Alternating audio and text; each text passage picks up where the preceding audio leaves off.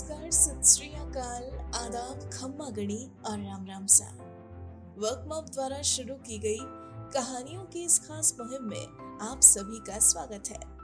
दोस्तों, आइए कहानियों के इस कार्यक्रम को आगे बढ़ाते हुए बढ़ते हैं आज की अगली कहानी की ओर। दोस्तों, आज हम बात करेंगे इंदौर शहर के रहने वाले अजय दाइमा के बारे में। आपको बता दें, अजय दाइमा इंदौर स्थित मानव चेतना विकास केंद्र की फाउंडर है। इस केंद्र में 28 परिवार एक साथ रहते हैं, ताकि न्यायपूर्ण तरीके से जीने के लिए समाधान और समृद्धि सुनिश्चित की जा सके। दोस्तों, इस केंद्र की स्थापना के पीछे इन्होंने बहुत संघर्ष किया और अथक प्रयासों के बाद अपना सपना साकार कर दिखाया तो दोस्तों, इससे पहले कि हम इनसे मिलकर इनके जीवन के इन अनुभवों के बारे में जाने। आइए इनसे जुड़ी कुछ खास जानकारी आप सभी के साथ साझा कर लें दोस्तों, जैसा कि हमने आपको बताया कि अजय दाइमा इंदौर शहर से हैं। ऐसे में इन्होंने अपनी शिक्षा भी यहीं से प्राप्त की। मैकेनिकल इंजीनियरिंग करने के बाद इन्होंने एक एमएनसी में जॉब करना स्टार्ट किया और यहीं से इनकी ज़िंदगी में कामयाबी का वो दौर शुरू हुआ जो आज तक जारी है। समय के साथ इनका इंटरेस्ट भी बदला और फिर इन्होंने कॉरपोरेट वर्ल्ड से बाहर निकल एजुकेशन इंडस्ट्री का रुख किया। जी हाँ दोस्तों, इंदौर के एक इंजीनियरिंग कॉलेज में बतौर लेक्चरर ये चल दिए अपने नए सफ़र किया। लेकिन अपने सफ़र से भी ये संतुष्ट नहीं हुए और जल्द ही इन्होंने अपने पद से इस्तीफा दे दिया। दोस्तों, कई बार हम अपने मन को टटोलते हैं और करियर से संबंधित कई प्रश्न भी इस दौरान हमारे मन में आते हैं। ऐसे ही कुछ प्रश्नों के जवाब जानने के लिए इन्होंने भी अपने मन को थोड़ा टटोला और कुछ समय तक चिंतन, मनन करने के बाद इन्हें अपने प्रश्नों के जवाब भी मिलने लगे और फिर आगे का सफ़र तय करना इनके लिए आसान हो गया। दोस्तों, इनकी इच्छा हमेशा से समाज, पर्यावरण और पारस्परिक संबंधों में योगदान देने की थी और अपने इन विचारों को साकार रूप देने में इन्हें थोड़ा समय भी लगा और इसी बीच ये वैवाहिक बंधन में भी बंधे और अब इनके इस सफ़र में इन्हें अपनी जीवन संगिनी का भी साथ मिल गया। और इस तरह इन्होंने जीवन के सभी पहलुओं में न्याय को कायम रखने वाली संस्कृति को बढ़ावा देने के लिए मानव चेतना विकास केंद्र की स्थापना की। दोस्तों, कोई भी सफ़र आसान नहीं होता। हर सफ़र के बीच उतार चढ़ाव कुछ मुश्किलें तो वही कुछ चुनौतियाँ भी आती हैं।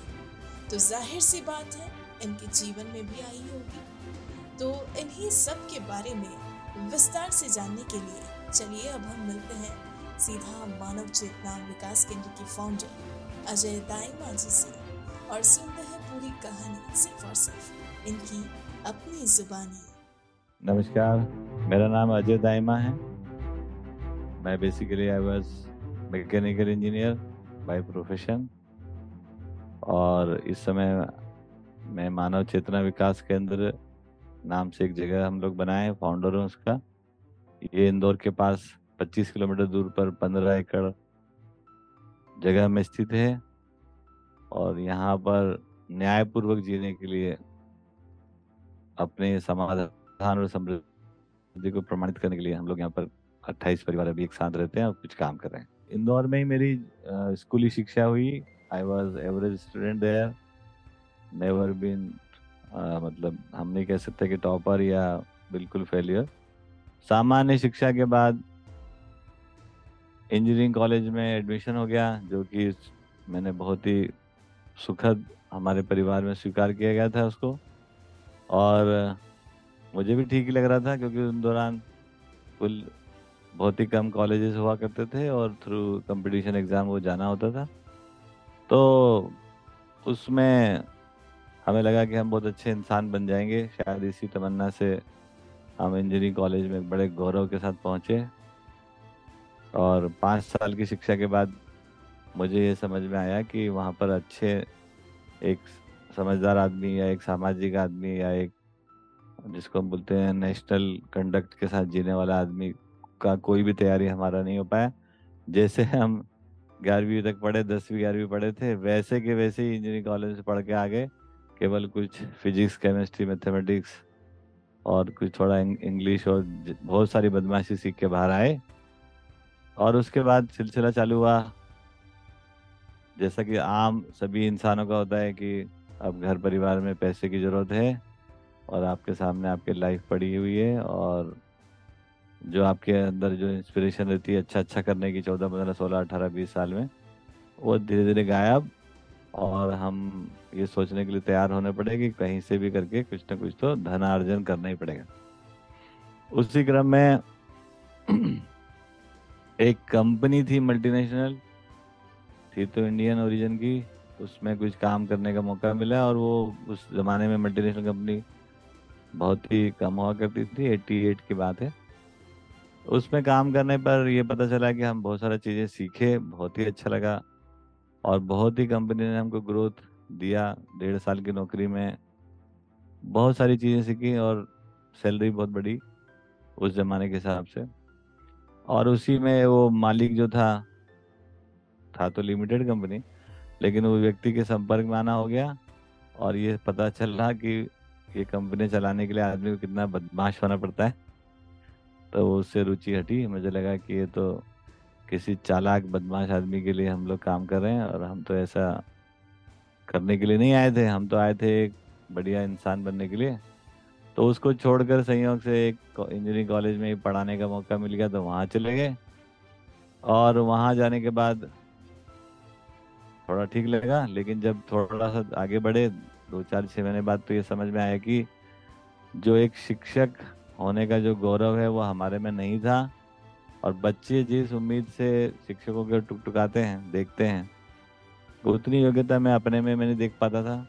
भले ही हम पढ़ा देते थे अपने इंजीनियरिंग सब्जेक्ट और फिर जब थोड़ा वो नज़दीक से देखा तो पूरे शिक्षा तंत्र को देखने का मौका मिला जिसमें ये दिखा कि बच्चे एजुकेशन और एजुकेशन जुड़े हुए टीचर को एक अलग सम्मान से लेना चाहते हैं, लेकिन उस एंड पे जो दिखता है वो केवल लोग पैसे के लिए काम कर रहे होते हैं। सब छोड़ छाड़ के कोई है ना, दूसरा नौकरी करते हैं जिसमें केवल इंजीनियरिंग काम हो। तो संयोग ये बना कि हमारे को पब्लिक सर्विस कमीशन के माध्यम से बढ़िया नौकरी लग गई, जिसको हम बोलते हैं स्टेट गवर्नमेंट की जॉब लग गई। उसमें अच्छे अधिकारी बन गए और अधिकारी बनने के बाद एक महीने के अंदर ही एक बड़ी, है ना स्टेट लेवल मीटिंग हमारे ही ऑफ़िस में तय हो गई। और मैं देखा कि हमारा जितना भविष्य था, वो सारे अधिकारी वहाँ बैठे थे। और हमसे अधिक टैलेंटेड हमसे अधिक समझदार लोग मैं मानता था, उनको थे ही वो। और वो सब बैठे थे टिल मिनिस्टर सारे लोग ही थे। और दो दिन की इस मीटिंग में मैंने देखा कि सबसे सुखी आदमी मैं ही था। बाकी सभी इधर उधर झाँक रहे थे। तो मेरे मेरे मन में आया कि हमारा भविष्य ऐसा है। तो उस मीटिंग में चूँकि मैं नया था तो मुझे कोई काम ही नहीं था, मेरे से कोई कोई पूछ भी नहीं रहा था। तो I was free to think तो मैंने देखा कि मेरे से अधिक टैलेंटेड है चाहे वो इंजीनियरिंग की समझ हो, चाहे मैनेजमेंट की हो, चाहे उनका कॉमन सेंस हो, तमाम बढ़िया बढ़िया अधिकारी हैं। और वो इतना अगले बगले झाँक रहे हैं और सम्मान की जगह अपमान को झेल रहे हैं। तो मुझे ऐसा लगा ये पूरा का पूरा डायरेक्शन ही ठीक नहीं है, ये जो नौकरी हम करना ही नहीं चाहते उसी क्रम में उस दिन ये निर्णय हो गया कि नौकरी तो हमको छोड़नी ही चाहिए, ये तो करने लायक ही नहीं लेकिन नौकरी नहीं तो फिर क्या? व्यापार उसका कोई अल्टरनेट नहीं है, ये भी हमको समझ में आ गया था। तो ये समझ में आया कि कोई बेसिक गलती हम माना जाती कर रहे हैं। हम सम्मान पूर्वक जीना चाहते हैं, हम स्वतंत्रता पूर्वक जीना चाहते हैं, हम गौरव पूर्वक जीना चाहते हैं, हम बढ़िया काम करना चाहते हैं, हम पैसे के लिए काम करना नहीं चाहते, हम हम मानव जाति के लिए, प्रकृति के लिए, अपने संबंधों के लिए एक बढ़िया काम करना चाहते हैं। और ये पूरा का पूरा मामला कहीं और ही जा रहा है। बस वहीं से एक सर चालू हुई कि मानव की ज़िंदगी कैसी होना चाहिए और हो कैसी रही है, हमने कैसी बना दी है। तो उसमें दो चार पाँच साल में कुछ एक बढ़िया व्यक्ति से मुलाकात हुई, उनके साथ बैठना, समझने का काम चालू हुआ। तो कुछ बातें समझ में आई, इसी के बाद शादी हो गई। शादी होने के बाद पत्नी भी बहुत जल्दी सहमत हो गई इन सब बातों से कि हाँ कुछ बढ़िया काम होना चाहिए लाइफ को कोई सही दिशा देना चाहिए। फिर दो बच्चे हो गए, और फिर चीज़ें थोड़ी समझ में बनी तो उसके बाद नौकरी छोड़ दी। फिर ये समझ में आ गया कि मानव जाति अभी तक मानव का अध्ययन नहीं कर पाई है, प्रकृति का अध्ययन नहीं कर पाई तो अपने लिए जीने का सही तौर तरीका हम अभी तक बना ही नहीं पाए। और कितना दुर्भाग्य है कि आज जो भी बच्चे पैदा हो रहे हैं, उनको हम, जो हमको चाहिए, उनको हम दे नहीं पा रहे हैं। जैसी एजुकेशन चाहिए, वैसे एजुकेशन नहीं दे पा रहे हैं। जैसा व्यवस्था चाहिए, वैसा व्यवस्था नहीं दे पा रहे हैं। सारी की सारी एजुकेशन जो है, वो हमने नौकरी और व्यापार के लिए लगा दी है। नौकर कोई बच्चा बनना ही नहीं चाहता है। मैंने तो कम से कम हज़ारों बच्चों से बात पूछ ली। कि वो बड़े होकर नौकर बनना चाहते हैं तो एक भी व्यक्ति नौकर नहीं बनना चाहता। फिर भी हम सारे लोग, परिवार के लोग, सोसाइटी, बड़े अच्छे अच्छे नाम गिना के लोगों को नौकर बनने के लिए तैयार करते हैं, लोग बन जाते हैं और ज़िंदगी भर दुखी रहते हैं क्योंकि वो बनना ही नहीं चाहते जो वो बन गए होते हैं। जहाँ तक प्रश्न आया, व्यापार का, व्यापार अव्यावहारिक है क्योंकि जो भी व्यापारिक मॉडल हैं, वो सभी दूसरे के शोषण पे आधारित हैं। उस आधार पर देखेंगे तो हम सब मानव, पूरी मानव जाति ह्यूमन रेस तो एक दूसरे को टोपी बना रही है।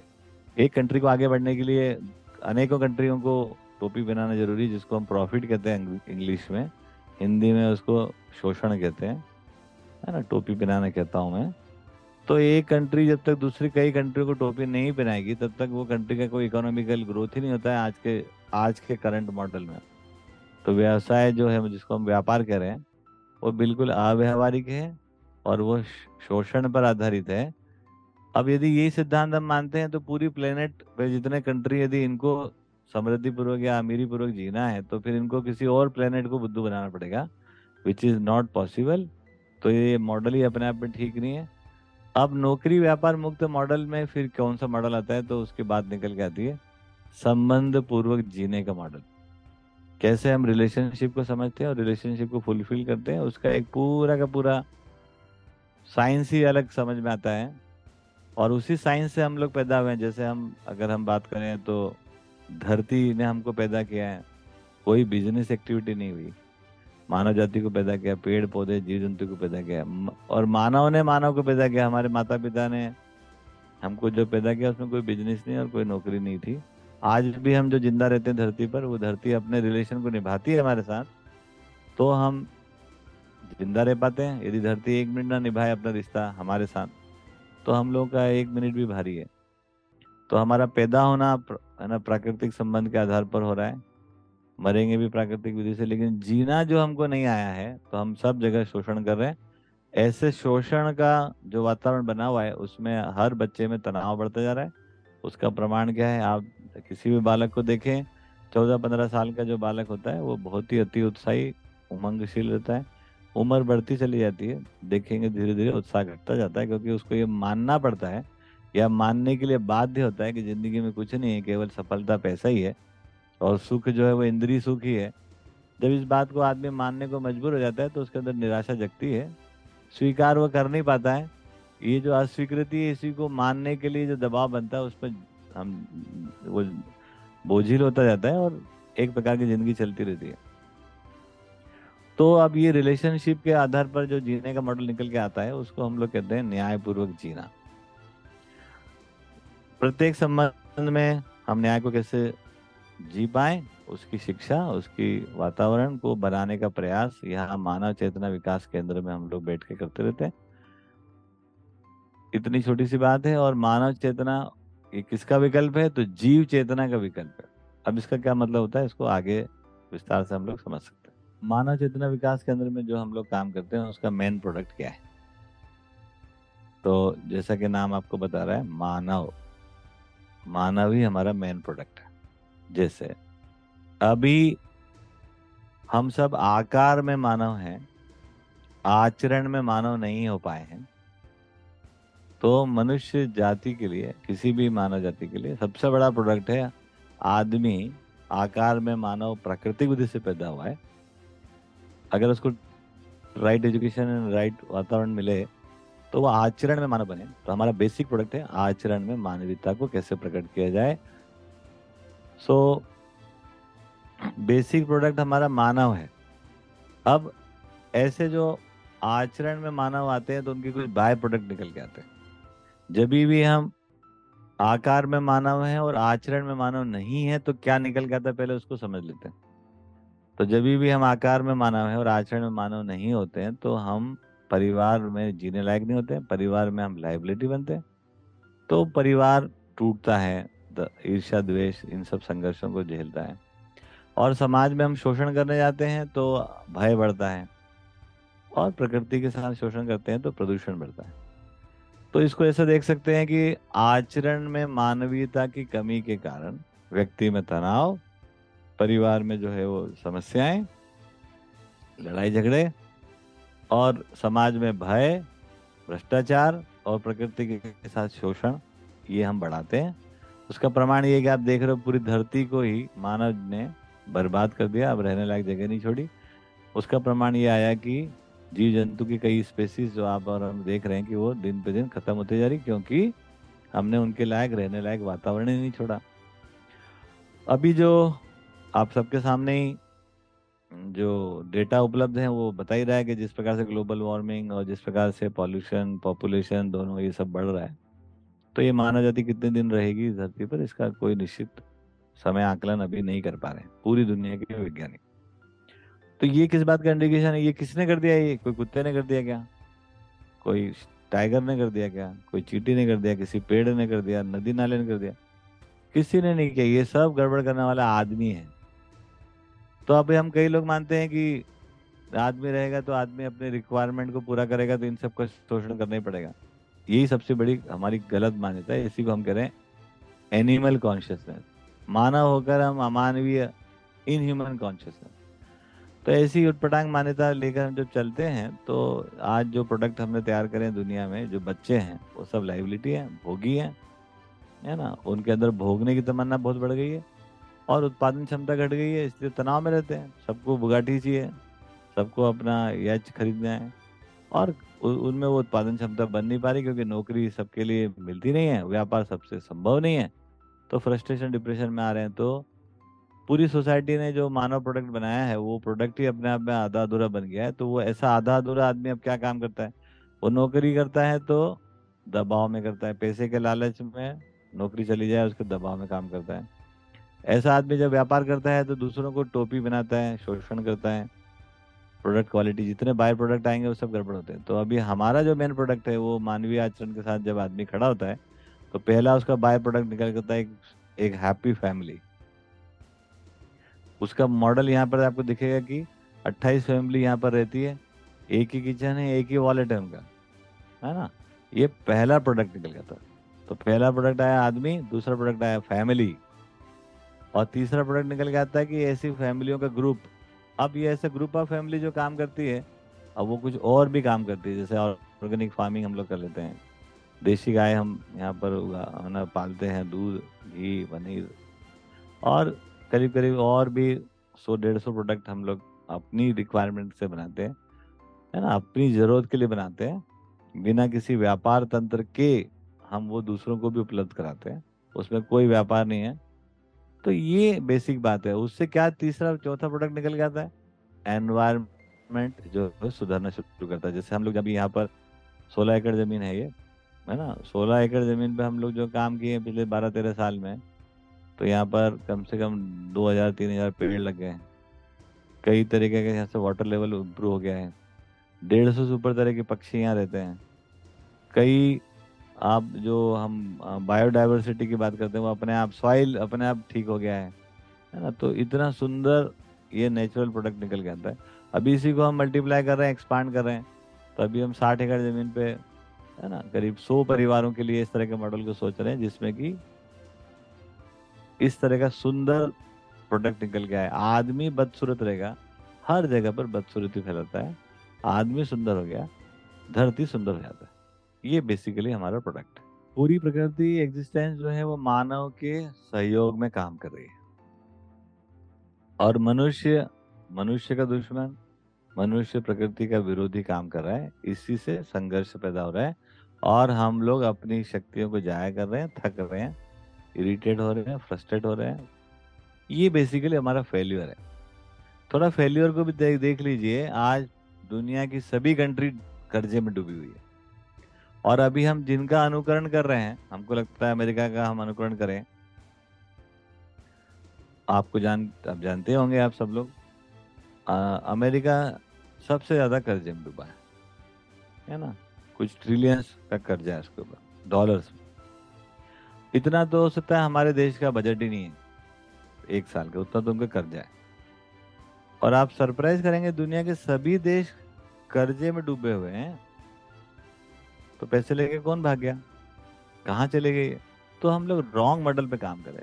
रॉन्ग मॉडल का मतलब क्या हुआ? हम मानव होकर मानव विरोधी काम करें। प्रकृति में रहकर प्रकृति विरोधी काम करें। तो हमारा मॉडल में इतना आसान क्यों इतना हम शान से क्यों बोल पाते हैं? हमको कोई थकान क्यों नहीं है? क्योंकि हम मानव होकर मानव कॉम्प्लीमेंट्री काम कर रहे हैं, और प्रकृति में हम कॉम्प्लीमेंट्री काम कर रहे हैं। दिस इज़ सक्सेस मंत्र, हम धरती में से जो कुछ भी लेते हैं, उससे ज़्यादा धरती को देते हैं। हम किसी भी आदमी से जो कुछ भी लेते हैं, उससे अधिक उसको देते हैं। है ना? जैसे हम लोग अपने लिए, थोड़ी देर के लिए अगर बात करेंगे, हम अपनी ज़रूरत के लिए, हमारे पास एक सौ अठारह आदमी यहाँ रहते हैं अभी तो हम अपने लिए ज़रूरत के लिए हम देशी गाय पालते हैं, उसकी दो ज़रूरत है हमारे को। खेती के लिए हमको खाद चाहिए रहता है और हमारे बच्चों के लिए, पार्टी करने के लिए हमको दूध, घी, पनीर चाहिए रहता है। और कोई रोगी उनके लिए भी चाहिए रहता है, किसी को नहीं पीना, कोई बात नहीं। तो अब इसके लिए हम गाय पालते हैं तो गाय को हम जितना गाय से लेते हैं, उससे ज़्यादा गाय को देते हैं। अब ऐसा करेंगे तो क्या होगा? ऐसा करने से गाय जो है वो समृद्ध होती है। खुशहाल होती है। ये सक्सेस मंत्र तो गाय के साथ हमारा रिश्ता है। उस रिश्ते को हम फुलफिल करते हैं। जो हम गाय से लेते हैं, उससे अधिक उसको देते हैं। अब गाय उसमें समृद्ध होगा हेल्दी होगा। जब गाय हेल्दी होगा तो उसका बच्चा हेल्दी पैदा होगा। और बच्चा हेल्दी होगा तो हमारे पास असेट बढ़ेगा घटेगा, आप खुद देख लीजिए। ठीक इसी प्रकार से हम ज़मीन में गए, वहाँ से हम खेती करते हैं। तो वहाँ से जो कुछ भी लेते हैं रिलेशनशिप मॉडल है ये। तो जहाँ, वहाँ से जो कुछ भी लेते हैं, उससे अधिक ज़मीन को देते हैं। तो ज़मीन समृद्ध होता है। पानी हमने लिया, पानी को हम लौटाते हैं। तो इस प्रकार से जितना हम लेते हैं, उससे अधिक हम सबको लौटाते हैं। ये मॉडल में क्या होता है कि जिस प्रकार से हम उसको समृद्ध करते हैं, म्यूचुअली कॉम्प्लीमेंट करते हैं, वो हमको करता है। ये एकदम ही फ्रिक्शन फ्री मॉडल हो गया। इसका नाम है रिलेशनशिप बेस्ड मॉडल जैसे कोई बच्चा पैदा होता है तो उसके माँ के पेट में जब रहता है तो माँ का पूरा शरीर उसको सब कुछ देता है। है ना? तब वो बच्चा ग्रो करता है। या पेड़ अगर लगता है तो पूरी सॉइल पूरा एम्बियंस जो वातावरण है, वो उस पेड़ को सब कुछ देता है। फिर पेड़ भी सब कुछ देता है ज़मीन को। इस प्रकार से फर्टिलिटी दोनों की बनी रहती ये सिंपल सा मॉडल है। अभी हम एक्सप्लाइटेशन मॉडल में आ गए हैं पूरी दुनिया। तो हम किस सौ रुपए का चीज़ एक सौ एक में देना चाहते हैं। ये एक रुपया जो भी लिया, ये सब शोषण ही है। हम लोग, जैसे हम गाय पालते हैं, दूध बनाते हैं, अगर डेढ़ सौ रुपये लीटर का दूध है तो हम एक सौ दस रुपए लीटर देते हैं। ये कैसे कर पाते हैं, इसका इकोनॉमिक्स क्या है, और कैसे काम कर पाता है, ये बहुत सुंदर चीज़ है। इसको आप लोग अच्छे से समझ सकते हैं। मानव की ज़िंदगी में ज़िंदगी के बहुत सारे भाग होते हैं। अभी क्या हो गया स्प्लिट कर दिया गया। कोई कह रहा है कि कैरियर बहुत महत्वपूर्ण कोई कह रहा है कि लाइफ बहुत महत्वपूर्ण कोई कह रहा है कि, है ना, इनमें बैलेंस बनाओ। बैलेंस बनाने की बात ही ये होती है कि जहाँ पर हम स्प्लिटेड जीते हैं, वहाँ पर बैलेंस की बात आती है। कंप्रेंसिव जब जीते हैं तो उसमें बैलेंस अपने आप रहता है। बैलेंस बनाना नहीं पड़ता। जैसे, किसी भी हमारे हिसाब से, हमारी सफलता इस बात से नहीं कि हमने कितना अपना ऑर्गेनाइजेशन को बड़ा कर लिया, कितना हमने पैसे कमा लिया, कितना लाइक्स आ गया, कितना ये हो गया। हमारा सफलता इस बात से है कि यदि एक व्यक्ति के रूप में मैं अपने को देखता हूँ तो हमारी सफलता इस बात से है कि मैं कितना कॉन्फिडेंटली विश्वासपूर्वक, स्नेहपूर्वक, है ना, व्यवस्था में भागीदार हो पाता हूँ। ये हमारी सफलता है।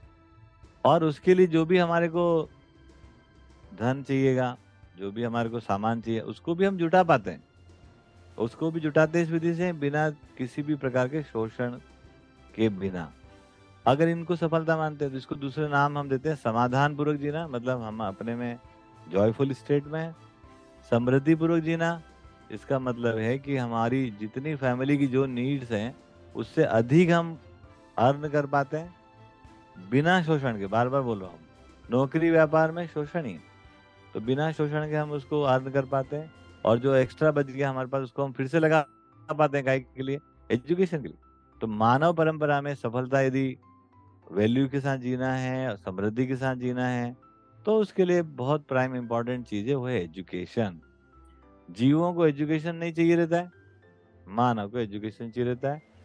जैसे जीवों को एजुकेशन के बिना भी खाना पीना मिलता ही है, मानव को भी बिना एजुकेशन के खाना पीना उपलब्ध हो सकता है, उसके लिए एजुकेशन नहीं चाहिए.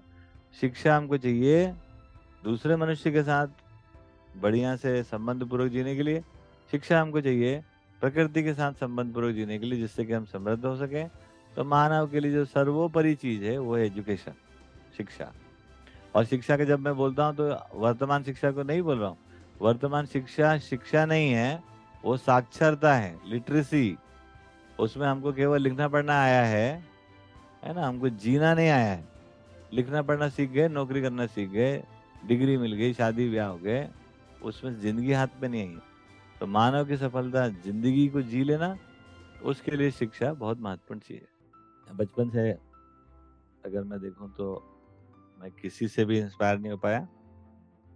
है ना, मुझे लगा ही कि पता नहीं, ये तो हमारे में गड़बड़ थी या जो भी था। जो भी जो सामान्य शिक्षा में जो कुछ भी लोगों को मिलता है, वो हमारे को भी मिले ही होगा। सब स्टोरी सुनी ही सही। कहीं ना कहीं हमें लगा कि ये सब हमको बहुत प्रभावित नहीं किए।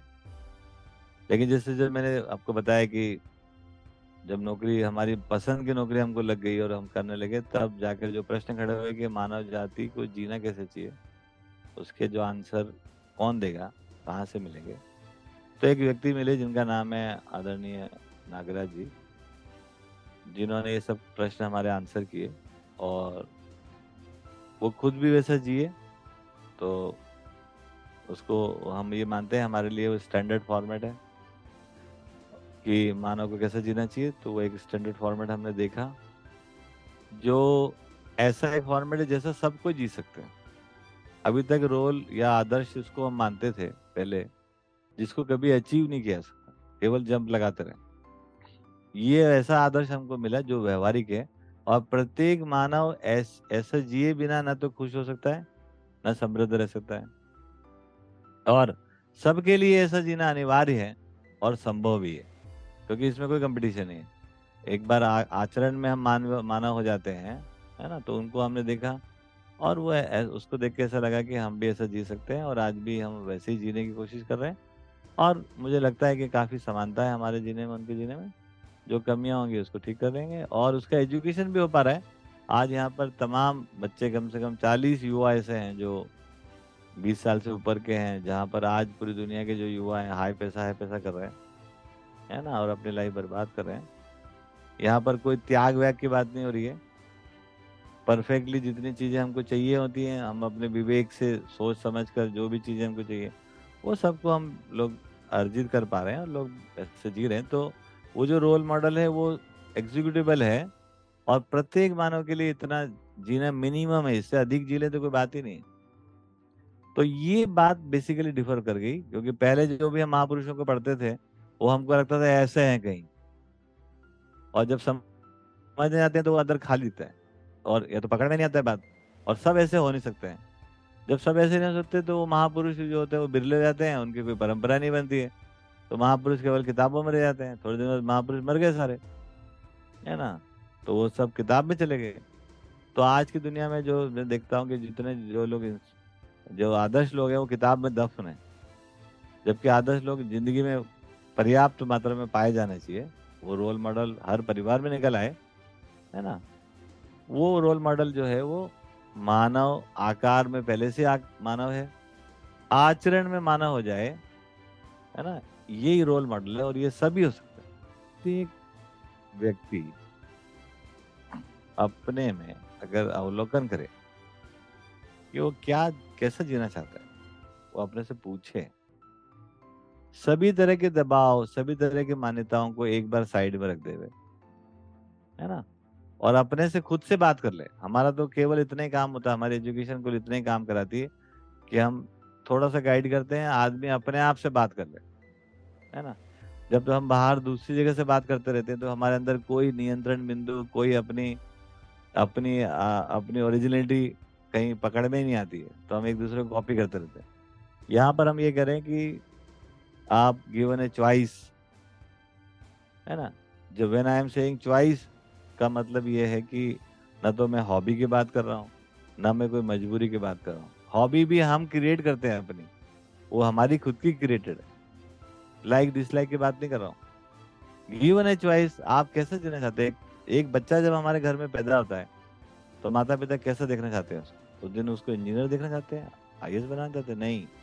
वो एक एक सुंदर व्यक्तित्व के रूप में खड़ा हो, जो शान से अपनी ज़िंदगी जिए, है ना?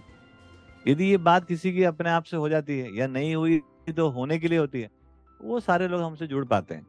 या तो ये बात हो जाए कि भैया सुंदरता का क्या मतलब? कैसे एक खुशहाल ज़िंदगी होती है है ना? या तो उसको जानने के लिए, या जो लोग इस पर अपना काम होमवर्क कर चुके हैं, वो लोग, दोनों तरह के लोग हमारे पास आते ही हैं, और वो इसमें ज्वाइन कर जाते हैं। यहाँ पे ज्वाइनिंग के लिए कोई कोई एक्सटर्नल किसी प्रकार का कोई बैरियर नहीं है।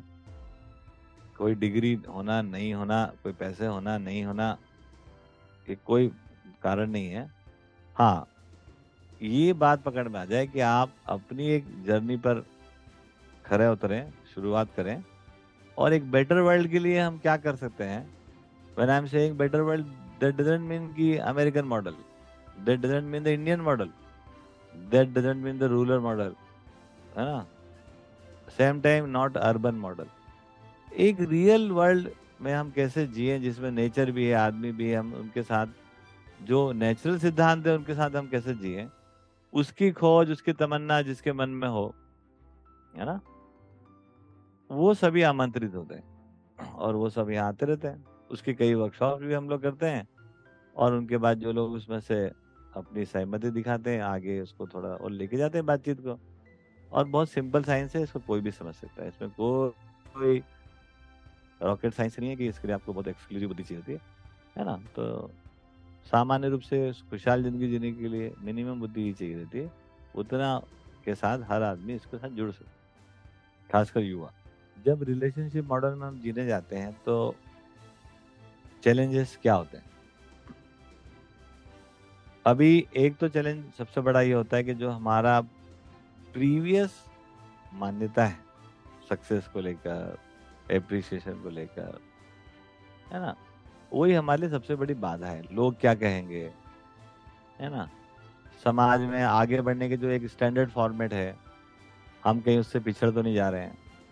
ठीक है, जैसे when I quitted my job तब मैं सुपर क्लास वन अधिकारी था, लेकिन उसके आगे और संभावना थी। अभी तो आठ साल से ज़्यादा तो नौकरी छोड़े को हो गया, आठ साल की नौकरी और बची थी।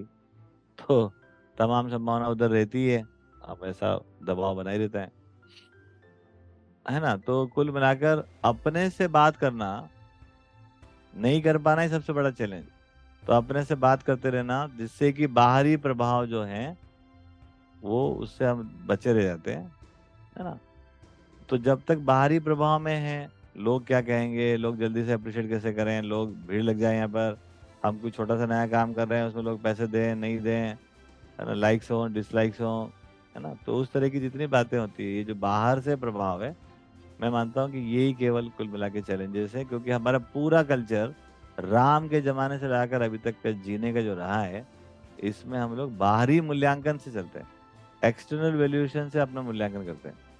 और नहीं तो मनमानी से हम करते जिद में आके करते हैं तो दोनों से मुक्ति चाहिए। तो सबसे बड़ा चैलेंज है कि एक्सटर्नल मूल्यांकन से मुक्ति और दूसरा जो है, वो जिद से मुक्ति। रियलिटी से युक्ति, जो रियल है चीज़ें, उसको जोड़कर देखें। मेरे मन में जिद आ गया, ऐसा नहीं है। बाकी कोई चैलेंज है नेचर सबसे ज़्यादा सपोर्ट करता है आपको ये काम करने के लिए। जब भी आप नेचुरल लॉ के साथ जीते हैं, अपनी खुद की ज़िंदगी, अपने परिवार की ज़िंदगी, अपने समाज के साथ, प्रकृति के साथ, जब भी नेचुरल लॉ के साथ हम जीते हैं, आपके लिए बहुत ज़्यादा उपलब्धि होती है, बहुत काम काम करके। तो कोई थकान नहीं होती उसकी। थकान होती केवल हमारी पुरानी जो भी मान्यताएँ हैं, जो हमने मान के रखा हुआ है, कि ज़िंदगी की सफलता पैसा है, और है ना? और जो सुख है वो केवल संवेदनाओं में है। ये जो दो बेसिक बातें हैं, अमीरी गरीबी, स्वर्ग, नरक, अगड़ा, पिछड़ा, ये जो हमने मान लिया है, अरे इंसान इंसान है, पूरी धरती का मानव एक है, मानव जाति एक है, मानव धर्म में एक है। तो जाति के रूप में अनेक मानना, धर्म के रूप में अनेक मानना, देश के रूप में अनेक मानना, यही हमारी सबसे बड़ी फसावट है। इसी में संघर्ष है। अगर ये मान्यता हम ठीक कर लेते हैं, मानव जाति एक, मानव धर्म एक, सभी देश धरती पे रहते हैं तो धरती एक देश। यदि इतने इतने विचार के साथ यदि हम खड़े होते हैं तो फिर हम अपना पुराना जितना भी मान्यता है उनको छोड़ने को तैयार हो जाते हैं। हम कुछ भी यहाँ पर संघर्ष नहीं करते। संघर्ष तभी तक था जब अपने में समझदारी की कमी, तभी संघर्ष। ये अस्तित्व, ये प्रकृति मानव को खुशहाली से जीने के लिए संघर्ष हम आपने हमने अयोग्यतावश क्रिएट किया हुआ यहाँ पर हम देखेंगे तो एजुकेशन हमारे पास एक बड़ा कंपोनेंट है जिसमें हम लोग बहुत ध्यान पूर्वक काम करते हैं। चाहे यहाँ पर जुड़ने वाला पचास साल का आदमी हो, चाहे वो आज पैदा होने वाला हो। मानव के लिए शिक्षा बहुत अनिवार्य है, और शिक्षा का मतलब लिटरेसी नहीं ओनली वाकई में शिक्षा संबंध पूर्वक जीने की योग्यता आ जाए, वो शिक्षा है। तो हम लोग यहाँ पे जो काम करते हैं, वो शिक्षा को सेंटर में रखते हैं। तो अभी तक मेरा ज़िम्मेदारी यहाँ पर यही है कि कैसे वो शिक्षा सबको उपलब्ध हो, जो सही में चाहिए रहती है। तो हम यहाँ सेंट्रल एक्टिविटी हमारी एक एजुकेशन है। उस एजुकेशन के बाद अब लोग अपनी स्वतंत्रता से जीते यहाँ पर। यहाँ पर उनको कोई रोका टकी नहीं है। एजुकेशन वाले भाग में टाइट है और जीने वाले भाग में फ्रीडम है। अभी कोई भी व्यक्ति एजुकेशन से कोई चीज़ समझ गया तो एक ही दिन में वो करने लगता है, ऐसा नहीं है। है ना? वो करना चाहता है जब तक वो नहीं करता, तब तक उसको एजुकेशन मिलती रहती है। तो इस प्रकार देखेंगे तो यहाँ पर सारा का सारा जो कार्यक्रम है, वो एजुकेशन बेस्ड है। और यदि जिस, जिसको समझ में आता जाता है, वो वो करते चले जाते हैं, जो उनको करना चाहिए। और उनको लगता है कि करना चाहिए तो ही वो करते हैं। मेरे को लगता है तो करें, ऐसा नहीं है। तो दैट फ्रीडम इज़ गिवन और उसमें पूरा हमारा भरोसा है कि प्रत्येक मानव सही कार्य व्यवहार करना चाहता है, अभी योग्यता नहीं है उसकी। वो सबके साथ न्यायपूर्वक जीना चाहता है, अभी उसकी योग्यता नहीं है। और वो सच्चाई को समझना चाहता है, अभी उसकी योग्यता नहीं है। ये तीनों जो है शिक्षा विधि से हम दूर कर सकते हैं। तो यदि मैं अपने को देखूँ तो मैं, मेरे अंदर कोई लीडरशिप क्वालिटी नहीं थी, कभी भी नहीं थी बचपन से। मुझे तो आप मेरे स्कूल, कॉलेज के फ्रेंड से अगर पूछेंगे तो उनको नाम भी याद नहीं होगा, कौन अजय में कौन है है ना? तो ये उस प्रकार का लीडरशिप नहीं है, बल्कि मुझको कुछ समझ में आया तो मैं वैसा जीता हूँ। वो लोगों को इंस्पायर करता है। तो ये लीडरशिप एकदम इंटायरली डिफरेंट है। जो मुझे समझ में आया, मैं उसको जीता हूँ और वो नेचुरल है तो सभी को अच्छा लगता है। और जिनको अच्छा लगता है, वो समझ चले जाते हैं। है ना? इस प्रकार का लीडरशिप है यहाँ पर। स्व प्रेरणा से, स्वयं के जीने से, हमारे बोलने से, हमारे जीने से, दूसरे को जो समझ में आया, वो हमारे से प्रेरित होता है। यहाँ पर प्रेरणा, है ना मतलब फोर्सफुली दी नहीं जाती है, बल्कि प्रेरणा स्वेच्छा से ली जाती है। उस तरह का एजुकेशन यहाँ पर डेवलप किया गया है। और आज पैदा होने से लगाकर कल मरने वाले तक का एजुकेशन है यहाँ पर। कंटिन्यूस प्रोसेस तो इसको हम लोग यहाँ पर करते हैं तो मुझे लगता है कि सो so कॉल्ड जितना भी हमारा नोशन है भी लीडरशिप को लेकर, वो एक भी क्वालिटी यहाँ काम नहीं करती है। प्रचलित लीडर जो होता है, वो थोड़ा टेक्टिस लगाता है, थोड़ा चालाकी करता है, थोड़ा किसी को मोटिवेट करता है, किसी को डराता है, धमकाता है। कोई एक्सटर्नल इंटरनल कोई ना कोई इनपुट लगाते हैं ना कोई तो उस प्रकार का यहाँ कुछ नहीं है। यहाँ पर मुझे अपनी ज़िंदगी जीनी खुशहाली से। यदि मैं ऐसा जी पाता हूँ तो बच्चे हमारे जो है, वो पहचान जाते हैं। उनको अच्छा लगता है तो वो फॉलो करते हैं। किसी को नहीं अच्छा लगा तो कोई बात नहीं। इस प्रकार का है। ये बात सच है कि सोसाइटी में लीडर्स चाहिए ही रहते हैं, प्राकृतिक है वो भी। लेकिन लीडर्स जो है अभी वो भय, प्रलोभन और आस्था से बने हुए वो तो खुद ही प्रलोभित है, लीडर बनने का प्रलोभन है उनमें। या वो लोगों को प्रलोभित कर रहे हैं। भयभीत होकर लीडर बने तो वो भयभीत करेंगे। आस्थान्वित होकर केवल लीडर बने तो आस्था फैलाएँगे। आस्था का मतलब होता है बिना जाने मान लेने वाले। तो सच्चा लीडरशिप तो यही होगा कि विश्वास पूर्वक जिए और पूरी मानव जाति को विश्वास पूर्वक जीने की शिक्षा दे पाए। और शिक्षा केवल भाषण में नहीं, शिक्षा उनके आचरण में हो, जिसको कोई भी देख सके, समझ सके। ऐसे लीडर्स की हमको ज़रूरत है। ना? रहती ही हमेशा। और ऐसे लीडर सोसाइटी में रहते ही हैं। आज तो क्या हो गया? जनता अज्ञानी है, खुद भयभीत है, प्रलोभित है और आस्थान्वित है। इन तीनों के कारण क्या होता है? वो अपने गलत लीडर चुन लेते आज तो शिक्षा मंत्री भी होता है, जिसको शिक्षा को ज्ञान ही नहीं। आज तो स्वास्थ्य मंत्री भी होता है, जो खुद ही बीमार है। आज तो डॉक्टर ही बीमार है। है ना? तो आप देखेंगे कि जब तक एजुकेशन में ठीक से नहीं आएगा, तब तक लोग अपने लीडर भी ठीक से पहचान नहीं कर पाएँगे। उनको तो कोई भी आके चार अच्छी भाषण देके है ना, प्रभावित कर सकता है। दो चार लुभाव ने कुछ ऑफ़र दे दिए, दो रुपए किलो चावल देंगे, बिजली फ्री देंगे, पानी फ्री देंगे तो लोगों को अच्छे से बेवकूफ़ बनाया जा सकता है। क्योंकि फ्री कोई चीज़ नहीं होती है। पचास रुपए किलो का चावल खरीद के दो रुपए किलो उसी जनता को आप दे रहे हो तो आप बेवकूफ़ बन रही सरकार।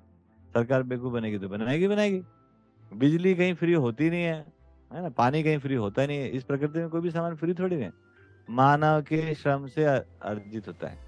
मानव का श्रम आ गया तो फ्री कहाँ हो गया? तो ये सरकार है जो बुद्धू बनाती है, वो उन्हीं के लिए बुद्धू, वही लोग बनते हैं जो हैं पहले से। यदि जनता जागृत हो जाएगी तो सरकार थोड़ी बना सकती है। इसके लिए चाहिएगा एजुकेशन और एजुकेशन के लिए चाहिए अच्छे लीडर्स, अच्छे गुरु जो ऐसे खुद जिए तो उसी पे काम हो रहा है। मानव की ज़िंदगी में स्मृति रहती रहती है, बहुत सारी यादें हैं। जैसा हम समझे रहते हैं, जितनी हमारी योग्यता रहती है, उसी के आधार पर हम यादों को बना लेते हैं। उन घटनाओं को हम एक उम्र में कैसे देखते थे और आज कैसे देखते हैं, वो बदल जाती दोनों अंतर हो जाता है।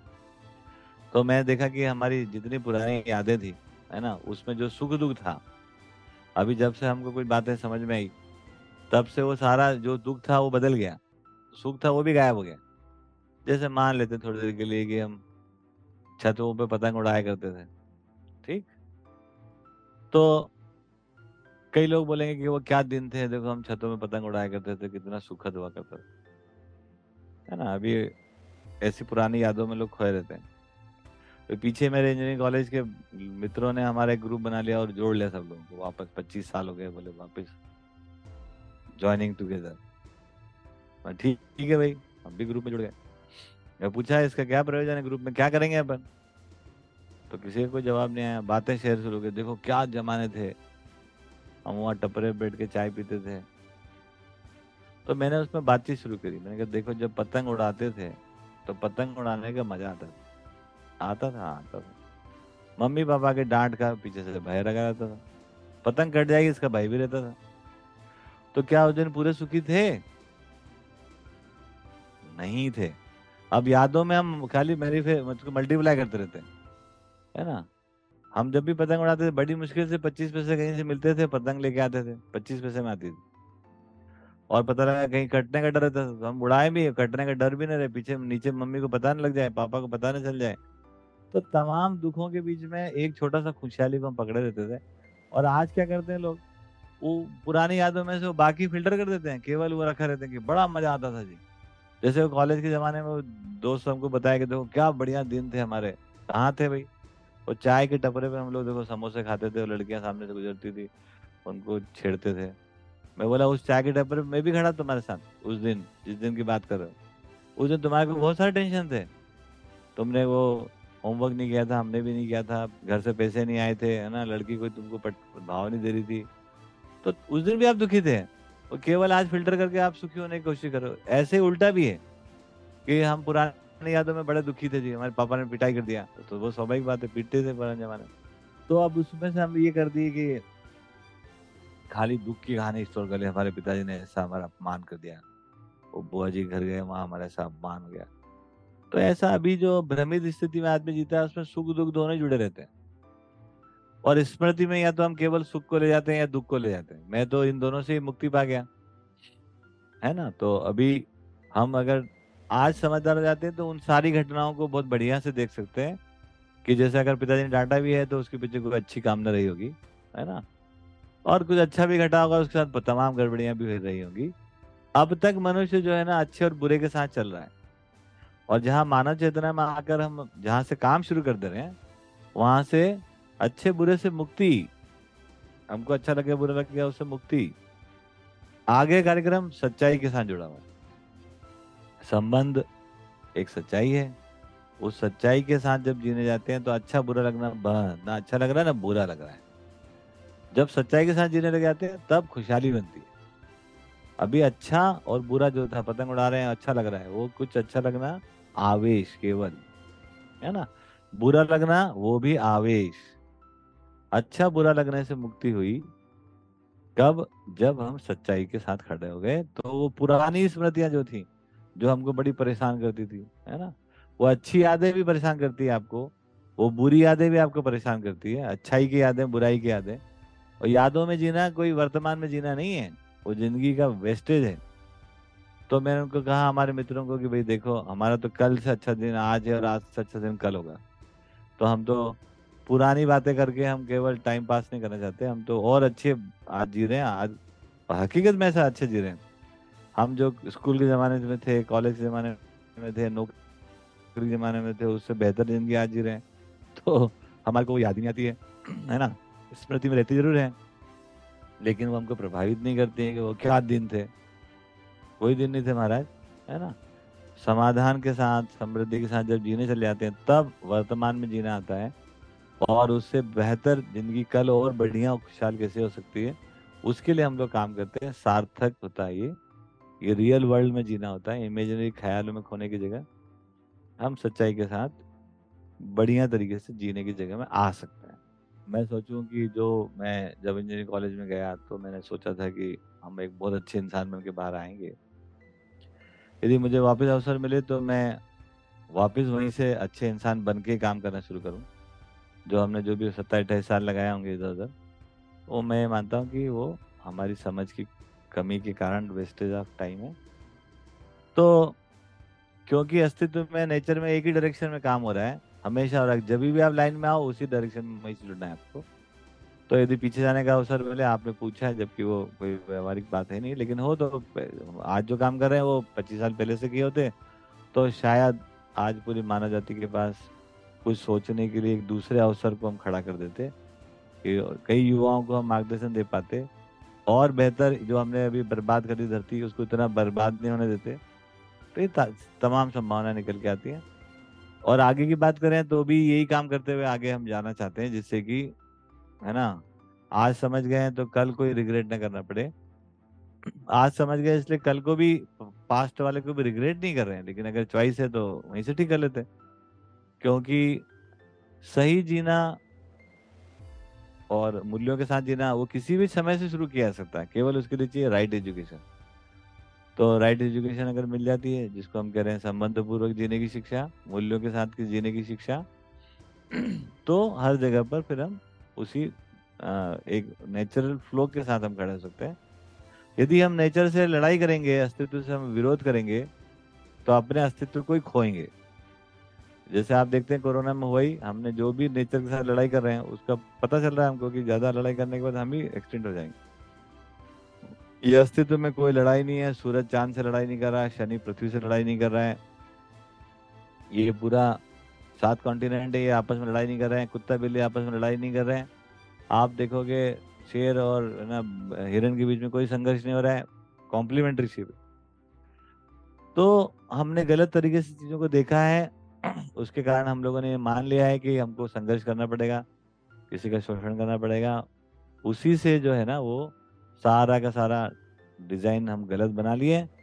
इन इन सबको बढ़िया बनाया जा सकता है और आने वाले आने, अनेकों अनेकों पीढ़ियों को एक अच्छा खुशहाल, सुंदर, व्यवस्थित, है ना, वातावरण शिक्षा हम दे सकते हैं। कोरोना काल हमने भी देखा तो मैंने देखा कि उसमें सबसे बड़ी पॉजिटिव चीज़ ये हुई कि मनुष्य को लॉकडाउन में डाल दिया गया। कोरोना वायरस को तो लॉक नहीं कर पाया या नाम बड़े तुर्रम थे। वो नहीं कर पाया। तो हमने क्या करा? आदमी को लॉकअप कर दिया। आदमी को लॉकअप कर दिया तो क्या मतलब सांस चलना बंद हो गया लोगों ने खाना नहीं खाया गया वो सब तो चलते ही रहा। जो हमारी एक्टिविटी थी प्रोफेशनल एक्टिविटीज़ है ना? कमर्शियल एक्टिविटीज़ वो सब स्टॉप हो गई। वो सब स्टॉप होने से क्या हो गया? हमने देखा पॉजिटिव बात ये हुई कि जितने भी पैरामीटर होते हैं जो हम धरती के हेल्थ को नापते हैं, वो सब रिवाइव करना शुरू कर दिए।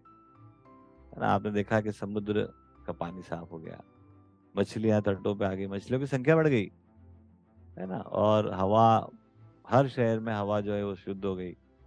मैं खुद देखा इंदौर में कि सारे पेड़ शाइनिंग करने लगे में पत्तों में ग्लो आ गया, इतना पॉल्यूशन जो हम उड़ा रहे थे, वो रुक गया। तो ये मेरे को एक सकारात्मक बात दिखी कि यदि हम लोग अभी भी जाग जाएँ तो हम सभी ये धरती को जितना हमने बर्बाद किया है वो धरती अपने आप रिवाइव कर लेगी। हमारी कोई औकात नहीं है माना जाती कि, कि उसको ठीक करेंगे। वो खुद ठीक करती है। जैसे हम लोगों ने यहाँ पर धरती को ठीक करने के लिए कुछ भी काम नहीं किया। केवल अपनी ज़रूरत को संबंध पूर्वक पूरा करने का काम किया तो धरती अपने आप ही रिवाइव करी। उसको तो एक ही डायरेक्शन बढ़िया काम करती। अब नुकसान हम देखेंगे तो क्या हुआ? तो बहुत सारे हमारे साथी लोग है कोरोना में गए शरीर यात्रा उनकी जल्दी खत्म हो गई। कारण आज तक समझ में नहीं आया कि वो वायरस के कारण हुआ था, या दवाई के कारण हुआ था, या भाई के कारण हुआ। लेकिन लोग गए तो सही। है ना? तीसरी जो बात मैंने देखी, जो बहुत ही दुर्भाग्यशाली है, मानव जाति ने एज ए होल किसी कंट्री ने, कोई सरकार ने कोई भी लेसन नहीं लिया। एक भी लेसन नहीं लिया। और बल्कि कोरोना काल खत्म होने के बाद मैंने तो अपने इंडियन गवर्नमेंट के सारे जो भी उनके मंत्री और जो भी इनकी बातचीत सुनी तो उसमें देखा कि उन्होंने यही कहा कि हमारा साल दो साल जो नुकसान हुआ है, अब हम कई गुना ज़्यादा तेज़ी से काम करेंगे और धरती को हम बर्बाद करेंगे। तो I am very sorry to say चाहे हिंदुस्तान की सरकार हो, चाहे अमेरिका की सरकार हो, दुनिया की कोई सरकार हो, किसी ने भी अपने एजेंडे में, अपने कार्यक्रम में कोई सीख ली हो, इसका कोई प्रमाण नहीं। केवल इतने ही सीखे हैं कि ये वायरस यहाँ से वहाँ तक कैसे न फैले, कैसे पकड़े और कैसे व्यापारी कंपनियों के साथ जुड़कर वो एंटीवायरस या जिसको हम कह रहे हैं कि वैक्सीन ये सबको कैसे हम व्यापार को बनाए? लोग अपना अपना उल्लू सीधा किए this is our cumulative failure और इससे भी आगे हम जब जाएँगे, और अधिक घातक परिणाम हमको आएँगे, क्योंकि यदि यदि हम छोटे से में लेसन नहीं लेते हैं तो बड़ा लेसन आपको लेने के लिए तैयार होना चाहिए, है ना? जैसे हमने कोल की माइनिंग कई गुना बढ़ा दी एविएशन इंडस्ट्री में कई गुना हमने काम बढ़ा दिया, है ना? स्टील माइनिंग हमने कई जगह बढ़ा दी। इस प्रकार से जितना हम जो नुकसानदायी काम कर रहे थे, उसको हमने कई गुना ज़्यादा बढ़ाया है। अब उसको बढ़ाने के बाद हम लोगों को ज़्यादा गंभीर परिणाम के लिए तैयार होना चाहिए, ये मेरा बिल्कुल मानना है, जानना है, इसको चेताने की बात है। अगर हम लोग इसमें से कुछ सीखे होते तो हम ये सीख सकते थे कि दो साल अगर हम घर में रहें, एक साल घर में रहें तो भी हम लोग ज़िंदा रह पाए। तो हमारे लिए ज़िंदा रहने के लिए प्रकृति पहले से काम कर रही तो हम उसके साथ जुड़कर काम कर सकते भाई बिल्कुल नहीं करना सब लोग खेती करेंगे। सब लोग सब काम करेंगे। ऐसा थोड़ी होता है। कोई कोई लोग खेती करेंगे, कोई उद्योग चलेंगे, कोई बिजली बनाएगा, लेकिन ये सब किसी एक नेचुरल लॉ के साथ कैसे ये जुड़ सकता था? और वो जुड़ता तभी है जब आदमी को समझदारी हो। उसको समझ में आ जाए, उसकी सफलता केवल बिल्डिंग बनाने से नहीं है, बुर्ज खलीफा बना लिया तो मानव जाति सफल हो गया, ऐसा कुछ नहीं है। हम लोग आपस में कितना सुंदरता से जीते हैं, वो हमारी सफलता है। तो यदि उसको नहीं पकड़ेंगे तो कुछ भी हम ठीक नहीं करेंगे। ऑर्गेनिक फ़ार्मिंग के नाम पर फिर से बेकू बनाएँगे, है ना? हम परमाकल्चर के नाम से कुछ काम करेंगे, लेकिन अगर ये आदमी मेन प्रोडक्ट है हमारे लिए सोसाइटी का, यदि इसको ठीक नहीं करते हैं, शिक्षा ठीक नहीं करते तो ये कुछ भी चलने वाला नहीं है। तो शिक्षा ही एकमात्र वो चीज़ है तो हमको ये बहुत सारा काम जो जो भी ज़रूरत है हमारी, हम सब पूरा करेंगे। यहाँ भी हम करते ही हैं, बिना किसी तरीके का नुकसान पहुँचाए। हाँ भाई, प्रकृति का हम कोई नुकसान नहीं पहुँचा है ना? तो ऐसा हम सब अपने उद्योग भी चला सकते हैं। जब 120-50 प्रोडक्ट हम लोग यहाँ बनाते ही हैं और उसमें किसी को नुकसान नहीं पहुंचाते तो ऐसा पूरी मानव जाति जी सकती है और बहुत ही खुशहाली से जी सकती है। देखिए, हम लोग कोई काम नहीं करते। हम लोग ज़िंदगी जीते ज़िंदगी जब एक बार जीना शुरू कर दो महाराज, काम का बोझा खत्म हो जाता है। ना? अब केवल उत्सव मनाते यदि हम खेत में गए तो वहाँ भी उत्सव है। यदि हम कोई हमारा कलाकरण एक काम कर रहे हैं, कुछ भी कलाकरण कर रहे हैं तो वो भी उत्सव है। यदि हम किचन में जाते हैं, वहाँ भी उत्सव है। यदि हम आपसे बात कर रहे हैं, ये भी उत्सव है। यदि हम बच्चों को शिक्षा देने जाते हैं, वो भी उत्सव है। यदि हम हमारा प्रोडक्ट लेके कहीं जाते हैं, लोग यहाँ पर आते हैं, विज़िट करने हैं वो विजिटर हमारे लिए उत्सव है। ज़िंदगी एक बार समझ में आती है, काम नाम का जो बोझ है वो दिमाग से उतर जाता है। अब every moment of the life is a happy moment is a joyful event है ना? अभी तक क्या होता लोग खुश होने के लिए कुछ उत्सव मनाते थे। हम खुश रहते हैं, उत्सव मनता रहता है। ऑल द टाइम हमारे पास किसी भी काम को करने का कोई बोझा नहीं है। हम लोग ट्वेंटी फोर आवर्स काम करते हैं। कितना घंटा? चौबीस घंटा जब मैं बोल रहा हूँ चौबीस घंटा तो मुझे पता है कि सोना सोना भी उसमें शामिल ही हम लोग चौबीस घंटे काम करते हैं और हम वैसे देखेंगे तो कोई काम नहीं करते हैं जो प्रचलित भाषा में काम है। अभी भाषा में काम कहाँ से आया? लोग, है ना, दबाव में काम करते हैं, पैसे के लिए काम करते हैं। काम उनकी मजबूरी है छुट्टी उनकी खुशहाली है। छुट्टी उनकी खुशहाली है। ये एकदम रॉन्ग कंसेप्ट इसीलिए सेवन डेज़ वीक से निकल के सिक्स डे वीक पे आए फाइव डे वीक पे आ गए। अब फोर डे वीक पे आ रहे हैं। अभी यूरोप में कई जगह बात बोले थ्री डे वीक करो। हम लोग यहाँ पे छुट्टी पे आए हुए किस बात की छुट्टी? नौकरी छुट्टी। व्यापार से छुट्टी। और ज़िंदगी शुरू होती है। नौकरी व्यापार से एक बार हटो तो सही आप। तो लाइफ क्या है समझ में आएगी? और उस, उसको जब जीने जाएँगे, किसी भी प्रकार का काम का कोई बोझा हमारे सामने नहीं रहता है। और हमारे अंदर, सबके अंदर इतनी इतनी जब खुशहाली होती है तो जो कार्य क्षमता है वो इतनी उदय हो जाती है जिसको लोग देख के कई बार घबरा जाते हैं कि ऐसा कैसे हो सकता है। एक एक आदमी कितना काम कर सकता है, यदि उसमें दबाव नहीं हो, यदि उसमें खुशहाली हो तो फिर देखिए क्या हो सकता है। उसके लिए विज़िट करिए, एक बार आइए। ये पूरा मॉडल मैं ऐसे देखता हूँ कि परिवार मूलक मॉडल है। परिवार में छोटे, बड़े, बराबर, बुज़ुर्ग, बच्चे, भाई, मित्र, सब रहते ये पूरा मॉडल में बहुत ऐसा नहीं है कि कोई हिरारकी नहीं है। परिवार में कोई हिरारकी नहीं होती। जहाँ पर हिरारकी आ जाती है, वहाँ परिवार खत्म हो जाता है। तो यहाँ पर बेसिकली आदमी में हम समानता लेकर ही चल रहे हैं। और समानता के साथ जीने जाते हैं तो कुछ हमारे बीच में आपस में असमानताएँ होती है, वो होती है, वैचारिक असमानता। और एक होती है शारीरिक असमानता। शारीरिक शारीरिक जो असमानता है, वो प्रकृति ने बनाई है तो उसका कोई सम्मान हम करना सीख जाते हैं। वो किसी कारण से, कोई महिला है, कोई पुरुष है, कोई बच्चा है, कोई बुज़ुर्ग है, ये जो शारीरिक असमानता है, ये बहुत सम्मानजनक है, इसको रिस्पेक्ट करना हम सीख जाते दूसरा मुद्दा है वैचारिक असमानता। तो वैचारिक असमानता हम शिक्षा विधि से समानता पे ले जाते हैं वो बड़ी आसानी से हम लोग काम करते हैं। तो मुझे लगता है कि ये परिवार मूलक मॉडल है और इसमें आप सभी आमंत्रित हैं। जैसे आप आप भी हैं, राजेश भाई। आप भी हमारे परिवार का हिस्सा हैं। आप हमारे भाई हैं, है ना? आप जिस दिन से आप स्वीकार कर लेंगे, उस दिन से आप हमारे भाई हो गए। हमने तो आपको स्वीकार किया ही हुआ है है ना? तो यदि हम ऐसे जीने जाते हैं तो बहुत सुंदर एक वातावरण हम लोग बना पाते हैं, एक सुखद वातावरण बना पाते हैं, है ना? तो एक वैसे तमाम गाने हैं मैं खुद मुझको खुद को गीत, संगीत बहुत पसंद है, रहा है बचपन से। है ना एक गीत है उन्होंने गाया हुआ है यशुदास जी ने। और वैसे तो है वेस्टर्न का नकल ही है लेकिन इंडियन सॉन्ग है। उसका नाम है कि, मैं गा के बता देता हूँ। मधुबन खुशबू देता है, सागर सावन देता है जीना, उसका जीना है। जोरों को जीवन देता है, मधुबन खुशबू देता है। ये जो मधुबन है, एक तो नेचुरल एनवायरनमेंट है मधुबन, वो तो दे ही रहा है। दूसरा मधुबन हमको क्रिएट करना है, वो है परिवार। एक वातावरण, मानव मानव के बीच का।